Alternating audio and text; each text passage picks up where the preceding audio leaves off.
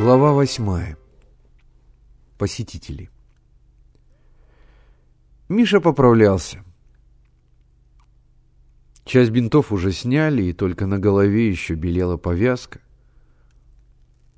Он ненадолго вставал, сидел на кровати, и, наконец, к нему впустили друга-приятеля Генку. Генка робко остановился в дверях. Миша скосил глаза и слабым голосом произнес. «Садись». Генка осторожно сел на краешек стула, открыл рот, выпучил глаза и, тщетно пытаясь спрятать под стул свои грязные ноги, уставился на Мишу.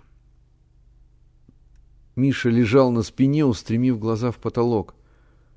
Лицо его выражало страдание.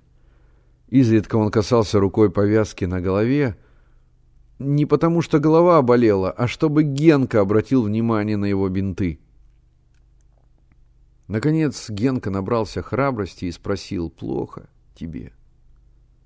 «Хорошо», — тихо ответил Миша, но глубоким вздохом показал, что на самом деле ему очень нехорошо, но он геройски переносит страшные муки. Потом Генка спросил, «В Москву уезжаешь?» «Да», — Миша опять вздохнул. «Говорят, с эшелоном полевого». «Ну?» Миша поднялся и сел на кровати. «Откуда ты знаешь?» «Слыхал». Они помолчали, потом Миша посмотрел на Генку. «А ты как? Решил?» «Чего? Поедешь в Москву?» Генка мотнул головой. «Знаешь ведь, отец не пускает».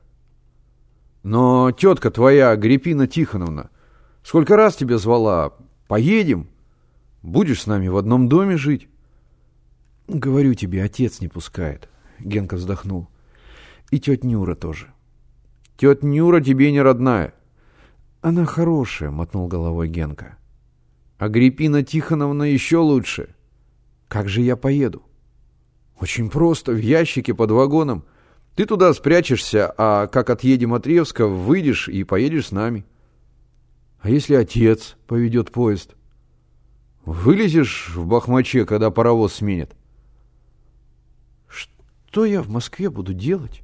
Что хочешь? Хочешь, учись. Хочешь, поступай на завод токарем. Как это токарем? Я ведь не умею. Научишься. Подумай, я тебе серьезно говорю. Про разведчиков ты тоже серьезно говорил. А мне за мясо так попало, что я до сих пор помню. Разве я виноват, что Никитский напал на Ревск?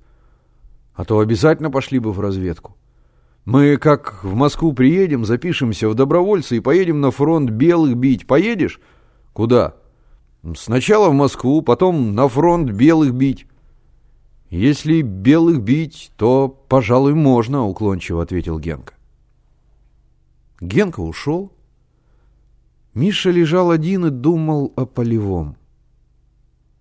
Почему он не приходит? — что особенного в этом кортике?